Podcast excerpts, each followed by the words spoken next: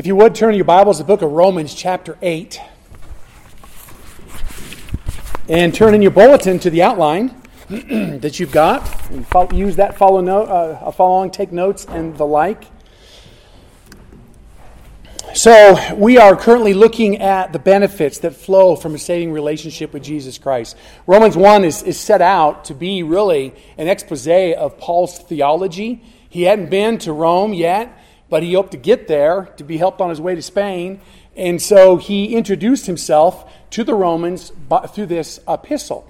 For while Paul had not been there, his reputation had, or at least the scandalous, you know, false things about him. And so um, he wanted to introduce himself. So it really does read as a beautiful description of what, you know, uh, uh, um, what God's word says about Christ, uh, salvation, life with Him, and the whole bit. Well, um, at this point in the in the gospel or in the gospel in this epistle, um, we're at eight where he talks. He, he turns to a discussion of the benefits.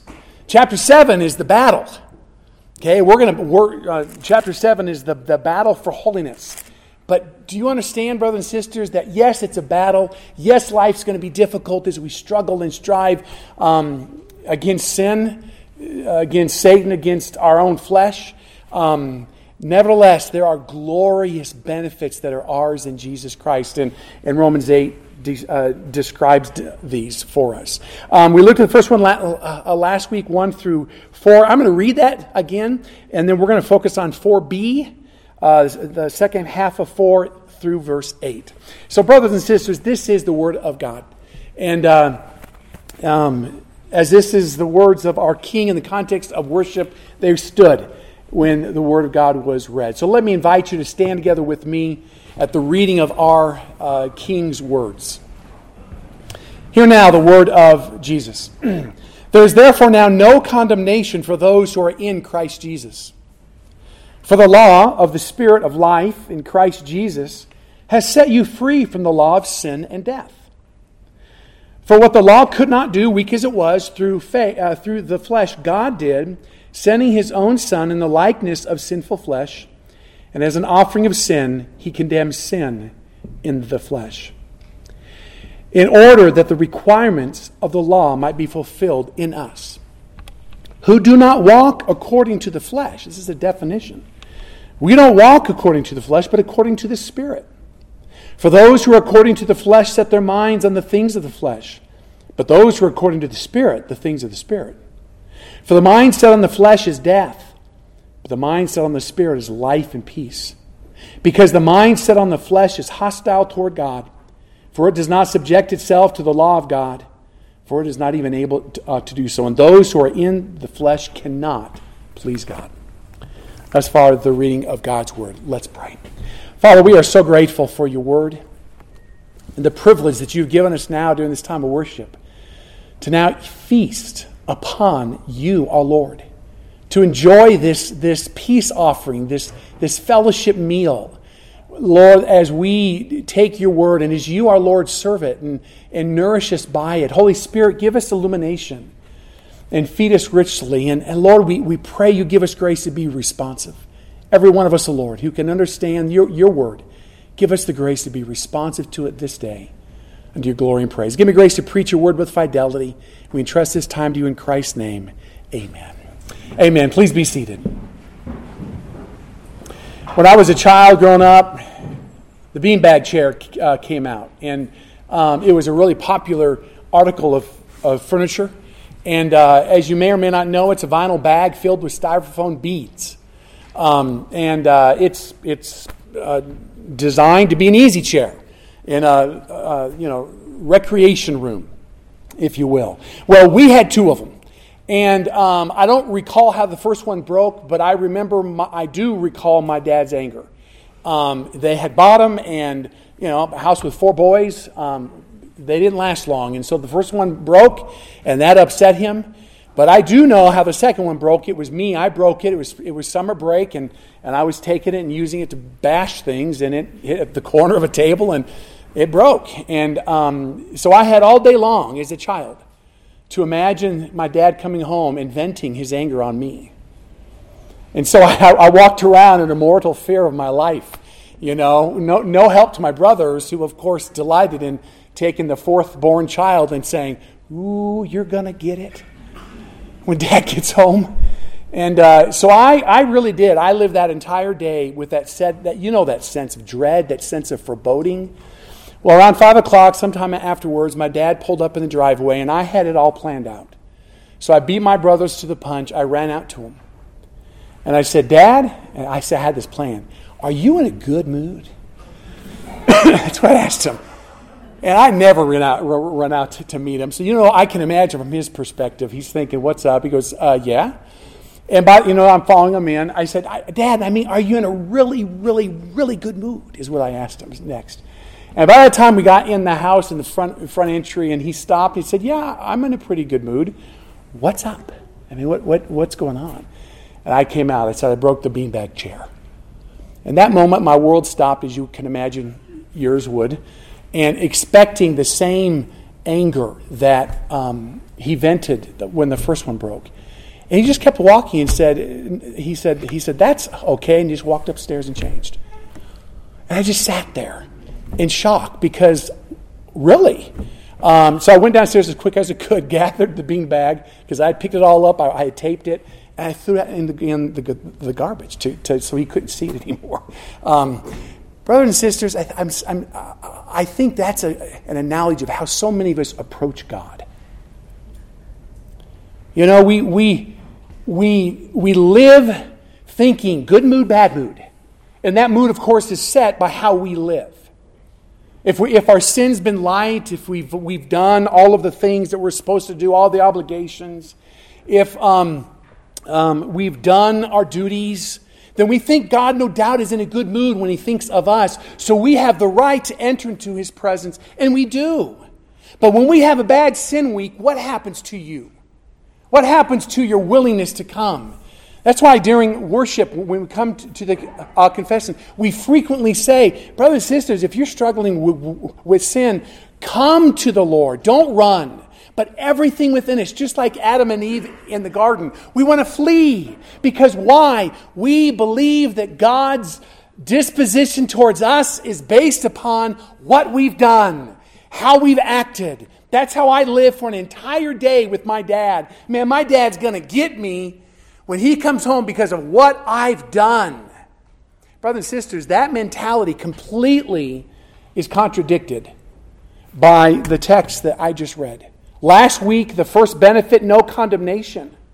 And as well, this week, the second benefit, fellowship with God. Now, you'll note verse, uh, verse 4b through 8 is the text. You don't read one time the word fellowship in there. But this text is all about fellowshipping with God. Would you notice the very first part of the phrase in verse 4b, who do not walk? See that word walk? That's a big word in the Bible. The word is peripateo, and it is frequently used throughout the scriptures. Um, you can go all the way back to Deuteronomy chapter 6. In our day, our primary means of getting from point A to point B is by driving. Back then, it was by walking. So we tend to think for them, walking would be the way that we drive. And the way that you typically drive in a car, you put on music, you don't talk uh, typically.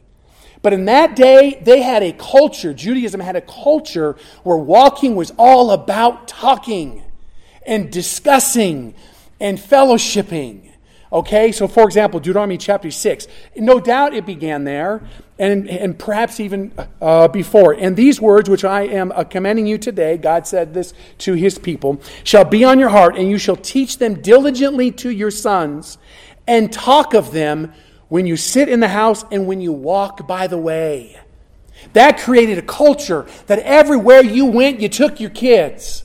And as you went, you talked about God. You talked about His Word. Hey, it's this feast that's coming up. You talked about what the significance of that feast was.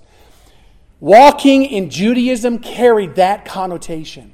And that is why when we read after Christ was um, um, executed, the two disciples going to Emmaus, we read, and behold, two of them were, were walking, going that very day to a village named Emmaus, which was about seven miles from uh, Jerusalem. And were not surprised uh, to read. And they were uh, conversing with each other about all these things which had taken place.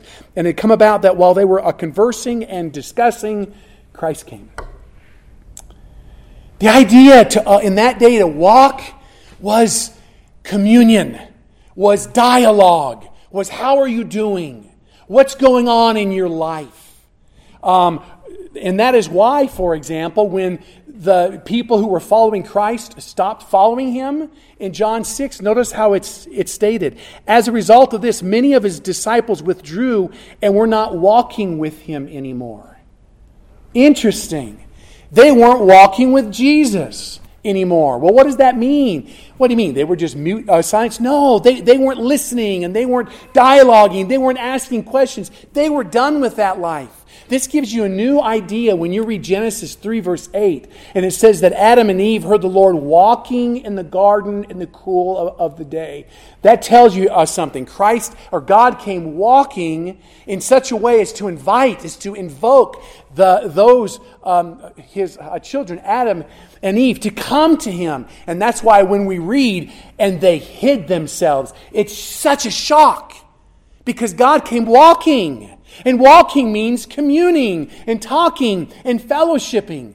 No doubt, brothers and sisters, that is why that when uh, the Bible, the Gospels describe Jesus Christ's ministry, you know the primary word they used to describe Christ when he was actually ministering? Walking. He was out walking. You'll read that multiple times. Peripateo. He's out walking, um, and discussing, talking, um, uh, uh, fellowshipping. Uh, and so when we read in this text, who do not walk according to the flesh, but according to the Spirit, walking according to the Spirit as a description of a Christian, we conclude that, that not only does the Christian first benefit no uh, condemnation, but building upon that, because of that, the Christian now has a relationship with God of discourse, a relationship with God of communion. The word I use, the word the Bible uses to describe that is fellowship. And if you don't like that word, put whatever word in your mind that you need there. But that's what this second benefit is. I've titled it Biblical Fellowship, fellowshipping with God. And, brothers and sisters, isn't that exactly what we are about in our Christianity? How do you describe someone's relationship with God? How do you ask someone, hey, how's your relationship with God going? Oftentimes, what do we say? How's your walk going? What does that mean? That means that, brothers and sisters, when you were saved, you were brought into a relationship with God. Hear this. When you were saved, you were brought into a relationship with God wherein you now were bound to Him, in essence, to go on a walkabout the entire rest of eternity. That's what salvation brings. Okay? Um, and that, therefore, is the second benefit that we have from God, and that is fellowship, walking by the Spirit. Now, Paul is going to first, as he explains this, he first is going to make a, very important delineation, which I've titled here, The Basis of Our Fellowship. Would you notice with me in this text how he describes this walking and thus the basis of this fellowship we have with God? Notice with me verse 5. Okay, you do not walk uh, according to the flesh, but according to the Spirit. For, I say this to explain this, for those who are according to the flesh set their minds on the things of the flesh, but those who are according to the Spirit, the things of the Spirit. Two phrases are important there according to. That word according to, kata, in the Greek, in the context indicates a person's fundamental essence, bent or disposition. I'm going to say that again. When you read according to, it's talking about your fundamental essence, bent, or disposition. Thus, to be according to the flesh is to say that an individual is given to and so, and so uh, controlled by his fallen humanness. Or to be according to the Spirit is to say that an individual is given to and so controlled by the Spirit of God. Obviously, what he's talking about here are non believers and believers. And do you therefore want to know the definition of a believer? In this text, verse 4. The definition of a believer is someone who walks according to the Spirit. Now, I want to stress that one more time here so we don't uh, miss it. Turn with me, if you have your Bibles, to 1 John chapter 1, verse 3. I want you to see this. 1 John 1, verse 3. Very important in our understanding of, of your relationship with God. 1 John 1, verse 3. John's introducing himself, and he says this What we have seen and heard, we proclaim to you also, that you also may have fellowship with us. And indeed, this is it our fellowship is with the Father and with his Son, Jesus Christ. John is writing this so that God's people might understand the fellowship they have with God. When you're saved, you're brought into fellowship with God. We use that expression wrongly. We tend to think that fellowship speaks of talking with God and, and um, um, you know, feeling a certain way. And, and, you know, it speaks of these things. Brothers and sisters, before it speaks of that, and so we talk about being out of fellowship with God. Before we talk about the verbal aspect of fellowship, you have to understand it's a noun. And the noun aspect of fellowship is it's something you have with God that you'll never be out of. You can't be out of fellowship with God because to be out of fellowship with God is to be not saved. That's the point of Romans 8. You walk according to the Spirit. Okay? And um, because of that, you and I now have fellowship. We, we have this relationship with God. Think of it this way when you were saved, God tied a lasso around you and now holds that lasso, and that lasso is the Holy Spirit. Holds that lasso, and everywhere you go, everywhere God goes, you go with Him. And that lasso will never be loosed. Ever. Death won't destroy it, death won't change it. You are now united to Christ. You now have fellowship with God. You have be, through your salvation, you have been introduced into a relationship with God that will never ever end or never ever change. Do you understand that? Brothers and sisters, that's massively important. Because so many of us here think that your fellowship is predicated upon what you do. And I say, hey, how's your walk going? How's your fellowship with God? You're going to be thinking my fellowship with God is based upon what I do. And if you have that mindset, you and I are going to live our lives at times with that cloud over your head, like I had as that, that kid, knowing that, man, have you ever blown it? And therefore, you're out of fellowship with God. He has to be upset with you. I love this quote. Malcolm Muggeridge um, wrote these words in his diary. Walking around St. James Park, I thought in, um, intensely of the difference between Tolstoy and St. Augustine. Both were uh, professed believers. Tolstoy, uh, Tolstoy was a Catholic. Augustine, you know, Augustine was a believer. Tolstoy tried to achieve virtue through the exercise of his will, through his performance. Augustine saw for man, there's no virtue without a miracle, salvation. Okay, there's no virtue without salvation. Thus, St. Augustine's asceticism, so he lived, lived an ascetic life, brought him serenity. Tolstoy's asceticism brought anguish, conflict, and the final collapse of his life into tragic buffoonery. What's the difference between those two people? Both were religious in the context of Christianity. Both said they followed Jesus. But Augustine understood that when he was saved, he, was, he entered into a relationship with God, and therefore everything he did was the result of that, flowed uh, from, that. He, uh, he understood that because God loved him, he did what he did as the overflow. Tolstoy, on the other hand, was living by performance. And everything he did in his Christianity, reading the Word of God, praying, going to, to church, confessing, name it, was all to get God to, in a good mood.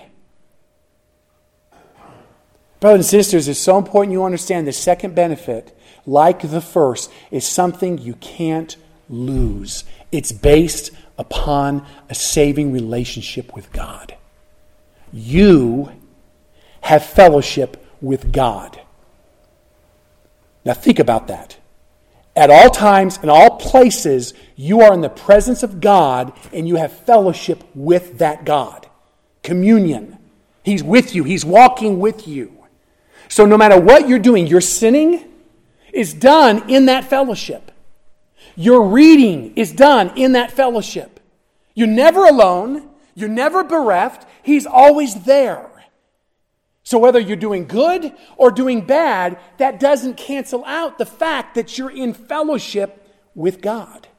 Now, to demonstrate this uh, further, um, and actually, before I even go there, let me just make this last statement in that uh, context. In that context, therefore, if your Christian life is characterized by gloomy, cloud, overhead, right? You don't have the joy of the Lord. If your life is characterized by that, I don't mean seasons, I mean it's characterized by that. I don't care how much you read the Bible, how much you go to church, how much you pray, you are not practicing Christianity. You're, you're doing another religion.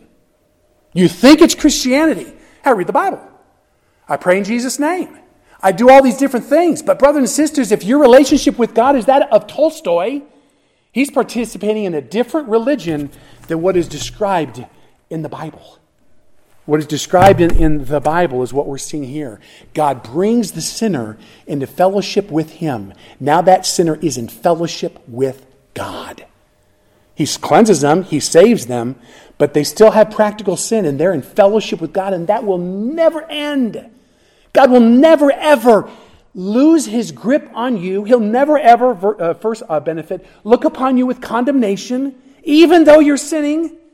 You're His child. He's communing with you, He's attached Himself to you. Or better yet, He's, he's, he's attached you to Him. Now, to delineate this, to prove this, Paul then turns his focus to look at a very important clarification. Okay, and that is just to demonstrate to you how we are so different from the non believer. We've got fellowship with God, they don't. And this is why. Notice with me, he turns his focus to this important clarification. Verse 6a For the mind set on the flesh is death Okay, brothers and sisters, you have uh, fellowship. They don't. They can't. They can't commune uh, with God. We have this idea that, you know, non believers, maybe you do, non believers, when they pray, God hears them. Isaiah 59, 1 through 2 says no. God does not hear their prayer. Because you know why? They're not praying to God. He gives four reasons why the mindset on the flesh is death. Brothers and sisters, they're living dead. They're zombies. Non believers are zombies spiritually. They're the living dead. We have life, even though we struggle with sin, even though we fail. We have life in Christ and we, and we are connected at the hip uh, to Jesus. They don't. Why? Because number one, the non believer is at, is at enmity with God. Notice seven. Because the mindset on the flesh is hostile toward God. Isn't that crazy? The non believer picture in Scripture is not someone who, who wants to be with Jesus any way they, they can. Scripture is very clear. Look at that text. They're at enmity with God, they hate God. In Matthew chapter 24, 51, Christ describes hell as weeping and gnashing of teeth. We tend to think that means uh, pain and suffering, and not. Weeping and gnashing of teeth. If you want to know what that Hebrew uh, colloquialism is, you go to Acts 7, where the Jews gnashed their teeth at Stephen. What does that mean, to gnash your teeth? It's anger. So hell is a place where people are given to the anger that they have towards God. Okay? It's uh, the non-believer one does not have life, cannot have fellowship because they hate God. Okay? Secondly, would you notice 7b? They're in rebellion against God. For it does not subject itself to the law of God. Incredible. The non-believer are not trying to follow God in any way. God's word. In any way, they've turned their backs upon the law. You know, Romans chapter 7 says, that if there was a law that could give life, it, it's this God's word can give life if you follow it perfectly. But the problem is you can't. So get this the law gives life. Non uh, believers' life is death. Why? They don't subject themselves to life. They hate God's word. They're, they're running from God's word. Romans 1.22, listen to the description. Professing to be wise, they became fools and exchanged the glory of the incorruptible God for an image in the form of corruptible man and of birds and four footed animals and crawling creatures. This describes a non believer not as someone trying to get to God, but they've turned their back upon God to worship the creature. So, brothers and sisters, they are, their, their, their life is death. They're the living dead because, one, um, they hate God, and two, therefore, they do not submit themselves to life. They don't want life, they want death.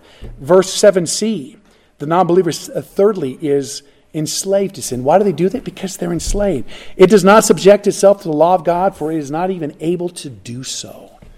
That's the picture of the non believer in Scripture. They are enslaved to sin. A natural man, uh, 1 Corinthians 2.14, a natural man does not accept the things of the Spirit of God, for they're foolish to him.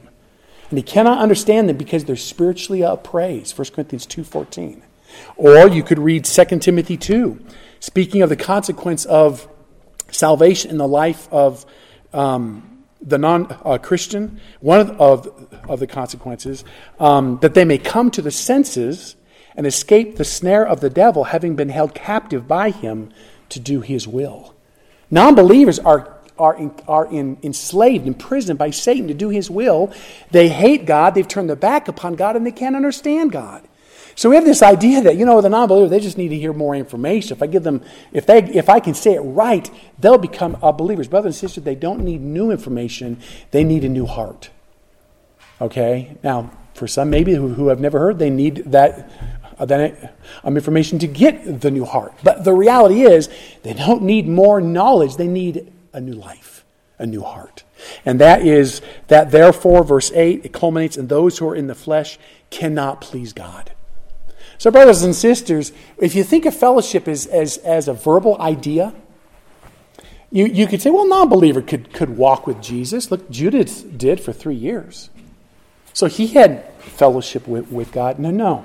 Paul says you can't have fellowship with God if you're not saved. Because if you're not saved, you hate God. There's no fellowship. There's no, there's no mutual love and, and uh, communion going on. You've turned your back upon this being. Judas turned his back upon Christ. In the entire three years, he wasn't there learning from Christ. He was there hating Christ, growing in his hatred of him, such to the very end, he had no problem condemning him uh, to death. Incredible. So, brothers and sisters, you in Christianity, through Christ, have entered into a relationship with God where you are now joined at the hip. You have fellowship with God. Um, and that then leads then to this beautiful verse 6b, which I skipped. And we're going to close with this 6b, the result of this fellowship. Because you and I are united at the hip, because you and I are walking with God. That is where we are. So once you were saved, you began sojourning with God. You're walking with God right now. You go, I don't feel like I'm walking uh, with Him. You are walking with Him right now. Spiritually speaking, you are. Okay? Now, what's the consequence of that? What can be the consequence? Notice with me 6b. For the mind set on the flesh is death. We talked about that in relation to the non uh, believer. But the mind set on the spirit is life and peace. Now he's talking about those in verse 4 who are according to the spirit. So that's our fellowship. When you're according to the spirit, notice what happens.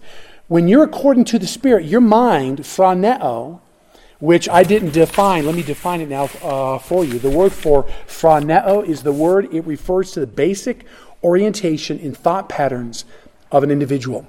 It's not your intellect per se. Hey, what's your IQ? That's not phroneo, that's your nous. That'd be your, your nous in the Greek. In the, in the Greek, phroneo is not your, your intellect, but your affections, your will, your outlook, your reasoning. Okay? So when we talk about the mind, we're, we're talking about your outlook, your will, your goals, your reasonings. You're talking about the full orb of what you and I do with our minds on a given basis thinking, desiring, emoting, all those different thoughts. Okay, that's this word. The mind set on the flesh is death, but this mind set on the spirit, when this mind is set on the spirit, it produces two, two things life Okay, let's define that word. It's the theme of our, of our worship this morning. I purposely didn't define it then because I know I'm defining it now. The word life here is eschatological. You got to understand that. When we think of life, we think of life from a horizontal uh, phase, and that is, well, life reproduces. Um, we have a baby, and that baby got his life from us. Of course, God gave him life, but of course, we understand that baby's life came from us. Da da da da da. Brothers and sisters, first and foremost, understand the life you have in Christ is an eschatological life. Now, what does that mean? That means it's a life that pertains to the next age. It's a life where God gave it to you so that you might live not here, but there. Now it begins here. I mean, you, you know the phrase eternal life. I've defined this before. Aionios zoe. Aionios is the word for eternal. It's not, but they translate it eternal zoe, life. Okay? It's not. The word aionios means age. So if you translate eternal life in the Greek, literally, you'd say age life. Well, the, the people translating scripture went, okay, age life. What is that? Well, a life that, that uh, you know, um, goes throughout the ages. Well, what, the, eter- eternal life. Eternal life. Let's, let's, let's put it down as e- eternal life. But and sisters, that's a presumption. Yeah, it is a life that go, it starts down and goes forever. That's true. But that's not the emphasis of this word. The emphasis of this word is age. This is life pertaining to the age. What age? The age to, uh, to come. In other words, you and I think, man, when I die, I get to go be in heaven and enjoy that life with God. It's begun the moment you entered into a saving relationship with Christ. You've got it right now. Okay? It's not something you're going to get at death, it's something that continues at death. But if you don't have it at death, you're never going to have it. Right? That's the second death. But if you've got it when you die, you've got it, brothers and sisters. So life pertaining to the age. What age? The age to come. So if you set your mind on the, on the Spirit, guess what, com- guess what comes as a result? The motives of the age, the, the motives of life, the life you'll have in eternity. What drives you in eternity? What's going to drive you in, in the new heavens and the new earth? What's going to burden you in the new heavens and the new earth? What's going to make you happy in the new heavens? What's going to make you sad? What's going to make you, you can say, sadness, you know, it's not there. Get this, brothers and sisters. To, be, to have a mind according to the Spirit is to produce this life. It's therefore to produce a mind according to the Spirit produces the motives, the goals, the affections, the values that you're going to have in heaven. And we want them now. Okay, now that life is, is more than just this intellectual, it's the fullness of it.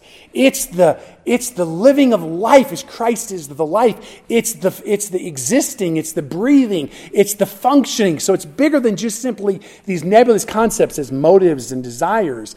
It's the full, it's the, it's, it's the full bit. Secondly, would you notice? Well, actually, before I go there, to uh, demonstrate that, John 17, 3. Right? What did Christ define eternal life as? Okay, okay, that's eternal life. You just defined it lexically. Practically speaking, Greg, what's eternal life? John 17, 3. We, tend to think eternal life is life that doesn't end.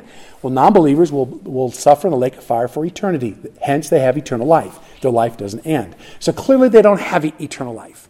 But what is eternal life if it's not endless existence? Well, brothers and sisters, John, uh, Christ defines it. John 17, 3. This is eternal life. What is it? That they may know thee, the only true God, and Jesus Christ, whom thou hast sent. Christ tells us that the definition of eternal life, John 17, 3, is a love relationship with God. We've got that now. And the more you set your mind according to the Spirit, the more that you are living in light of that relationship now. How it transforms your goals, it transforms your desires, it transforms what you call good and bad in the whole bit. Secondly, would you notice the mindset of the Spirit is peace. In the Bible times, peace was viewed as the absence of warfare. Um, but that's not what peace is in the Bible. In, in the Bible, peace has two uh, connotations. One, it's the state of being um, reconciled with God. It's well with my soul because God no longer sees my sin. He's, he's, he's pays the punishment of Christ. I've got Christ's life. Therefore, we have peace between God and man. The war is gone. Or secondly, it also refers to the consequent state of knowing that that war is done. It is, it is good between me and God. The God of eternity loves me and says, Well done, thou good and faithful servant. When that's the case, I walk around with a sense of peace. You know, Greg, you just lost all your money. Yeah, but I got God. Greg, you just lost your, your, your children. I think it of Spafford. Yes, but I've got God. When peace like a river attendeth my way, sorrows like sea blows, whatever that was, my God is telling me to say, it's well with my soul. Yeah, but I, I've got God. I've got life with Christ. And yes, I would rather have my house and my money and my car and my health and my children, all the other different things that I want and, and, and enjoy. But, brothers and sisters, you impoverish the Christian nothing if you take everything from him but leave him with Christ. In the words of Rutherford, you lose nothing who gain Christ. And if you gain Christ, then sure I am, God will, will give you a thousandfold more than you could ever have on this side of the grave with Jesus Christ. And the new heavens and the new earth. And that's true. So this the result is peace, the sense of, of, of walking and saying, It's well with my soul.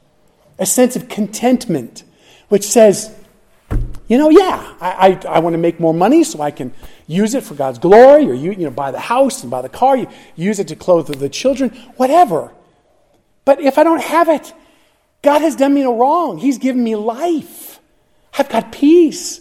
I walk around the sense of, of, of, of fulfillment. The peace of God, which surpasses all comprehension, guards my heart and mind in Christ Jesus. That's the peace referenced here.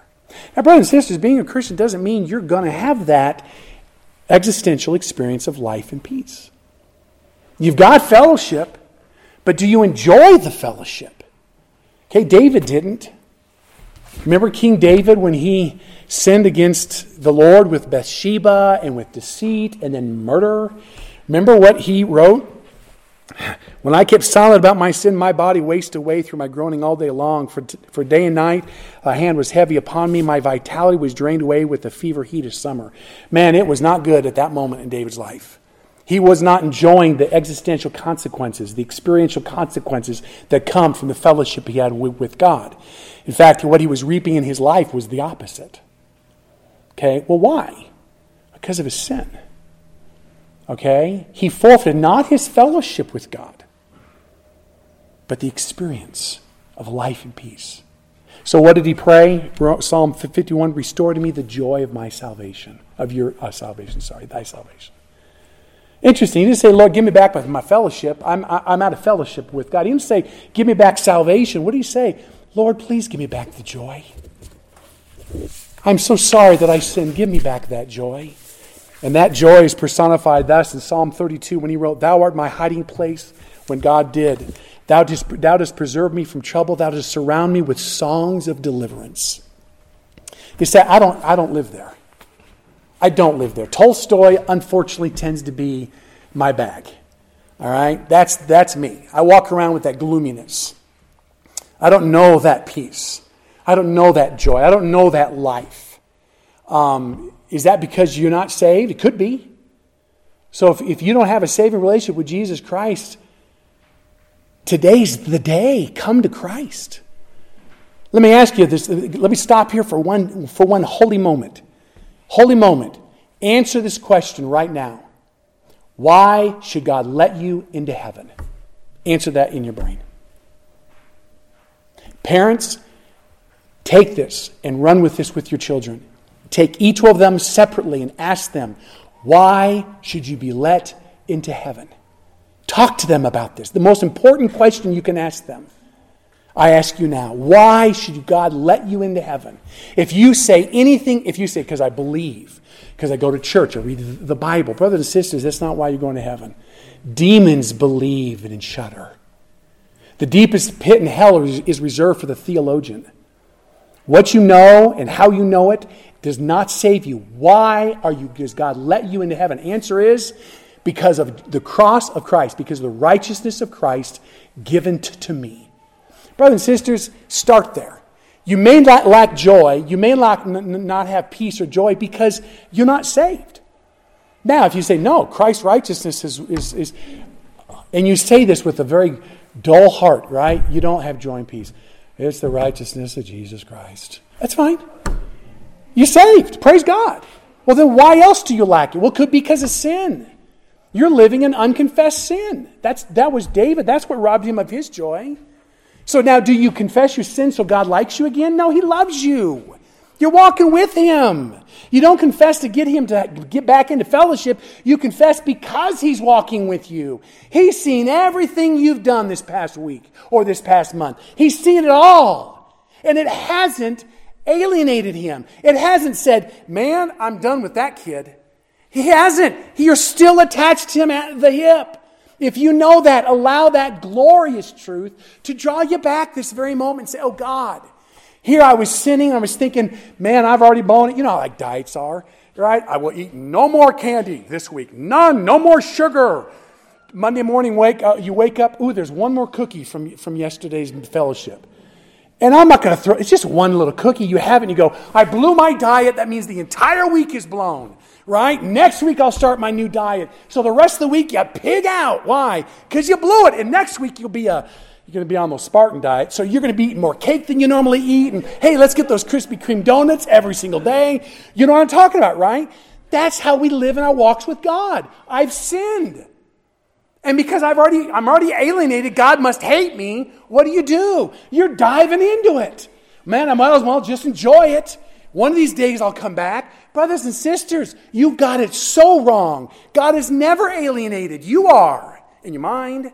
You're the one, you're the ones turning your back upon God. You're still bound at the hip, and He still loves you. So if you have sinned this day, don't think you can sin more because it doesn't matter. It does matter. Do you know why? It's robbing you of joy. It's robbing you of peace. It's robbing you of serving God and exalting Him and exalting in Him. So the, the second reason could be sin.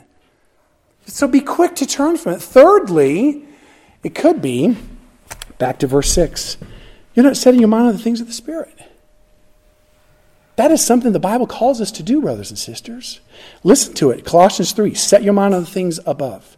Romans 12, do not be conformed to this world, but be transformed by the renewing of your mind. Ephesians 4, lay aside the old self, which is being corrupted in accordance with the lust and deceit, and that you be renewed in the spirit of your mind. We're called to be renewed. We're called to set our minds uh, on the Spirit. Okay? We're called to. Um, um, therefore, you know, um, uh, well, what does that mean? What does it mean to set your mind on the Spirit? The answer, brothers and sisters, is to allow the Word of the Spirit to take over your, your will, to become your, your will and your motives and your goal, right? What's your goal today in life? Well, my goal today in life is to make a lot of money so I can retire. Okay, okay, there's nothing sinful about that goal. But is that your goal in your walk with God? Is that your goal? Is that your life goal to make a lot of money? It isn't. If you go to the Word of God, all of a sudden you, you realize, man, sin and decay all around I see. Here today, gone tomorrow. Job says money's like wings, that it flies away. Why would I set my hope and dream and glory upon a retirement? Yeah, if I've got it, praise God, and there's nothing wrong for planning for it. But if it all goes away, Brothers and sisters, my goal in life is to love Christ more. It's to know Him more. It's to help you guys know Him more. It's to have other people help be helped by you to know Him more. It's to exalt Christ that we might decrease, He might increase. That's my, you know, as you read Scripture, you go, that becomes the goal. So all of a sudden now, you lose all your money, you lose your health, you lose all these things. And people like, oh my, he lost all these things. Let's on tiptoes around him, you know, and you're like David, standing up and rejoicing. How can you rejoice at a time like this? What are you cold? No, because brothers and sisters, I know whom I have believed. And I'm able, I am convinced, you see, he is able to guard what I've entrusted to him until that day. That was Paul. So when you set your mind, you do it by, by, by being in the Word of God being transformed by the renewing of your mind. You can read Psalm 36. Ultimately, everything David says there, you've got the verse there. Read it, comes because in thy light we see light. In the light of God's word, we see re- reality. Thus, notice the consequence if the Word of God is guiding us, is what's, is what's driving us. The law of the Lord is perfect, it restores the soul. Psalm 19 restores, it makes us wise, it enables us to rejoice in the heart, it enlightens the eyes. I want to say this in, in closing. Yeah, I am saying, uh, thirdly, if you lack joy in, in, life, it could be you're not saved, it could be that you're in sin, uh, living in, in, in unconfessed sin. Okay, we all have sin, but living in unconfessed. Or thirdly, it could be you haven't set your mind. You're not setting your mind on things of the Lord. Your motives and goals and desires in this life are earthbound.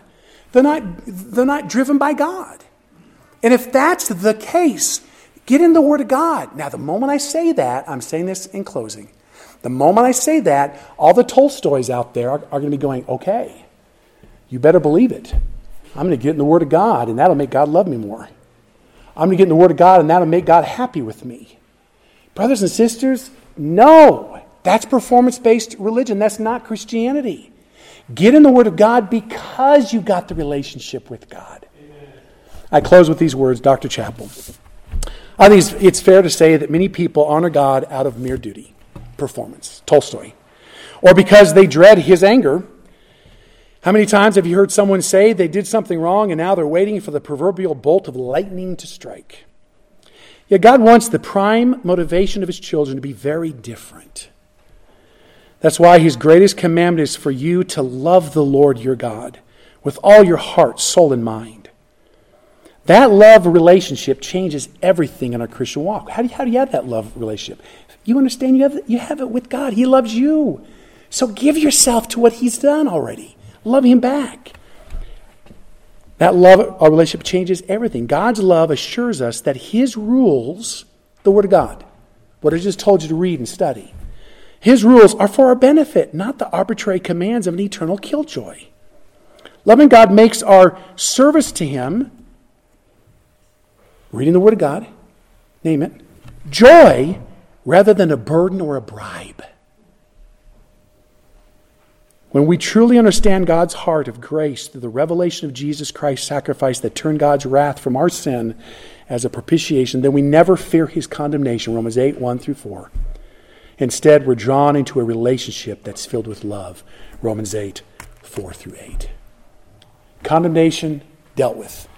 Now, guess what we've got? fellowship with God. The call for you and me, as I say this in closing, brothers and sisters, dive into it. I mean, if, if right now some despot were to grab you and chain you to a total stranger and uh, say, you're going to be, you know, enjoy this because you're going to be stuck with this guy for the next, you know, 70 years of your life, I dare say you'd probably start saying, Who are you? Brothers and sisters, when God saved you, He united yourself to Him. You're stuck with Him for the rest of eternity. It's natural for you and I to give ourselves to the fellowship and saying, Who are you, God? Show me your glory. Open my eyes that I might behold the being who has ransomed my soul, brought me out of slavery, puts his arm around me and says, You're in my fellowship. You're in my family. Brothers and sisters, give yourself to that benefit today, tomorrow, and thereafter. Let's pray. Father, we're so grateful for your word. Well, what an incredible, it's, again, it's like Christmas, present after present gets better and better. No condemnation. Now, Lord, to think that you have united uh, yourself to us, that we now walk together with you.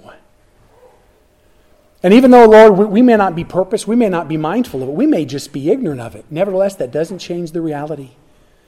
For that, Lord, we are so grateful that we walk together with you. You walk together with us.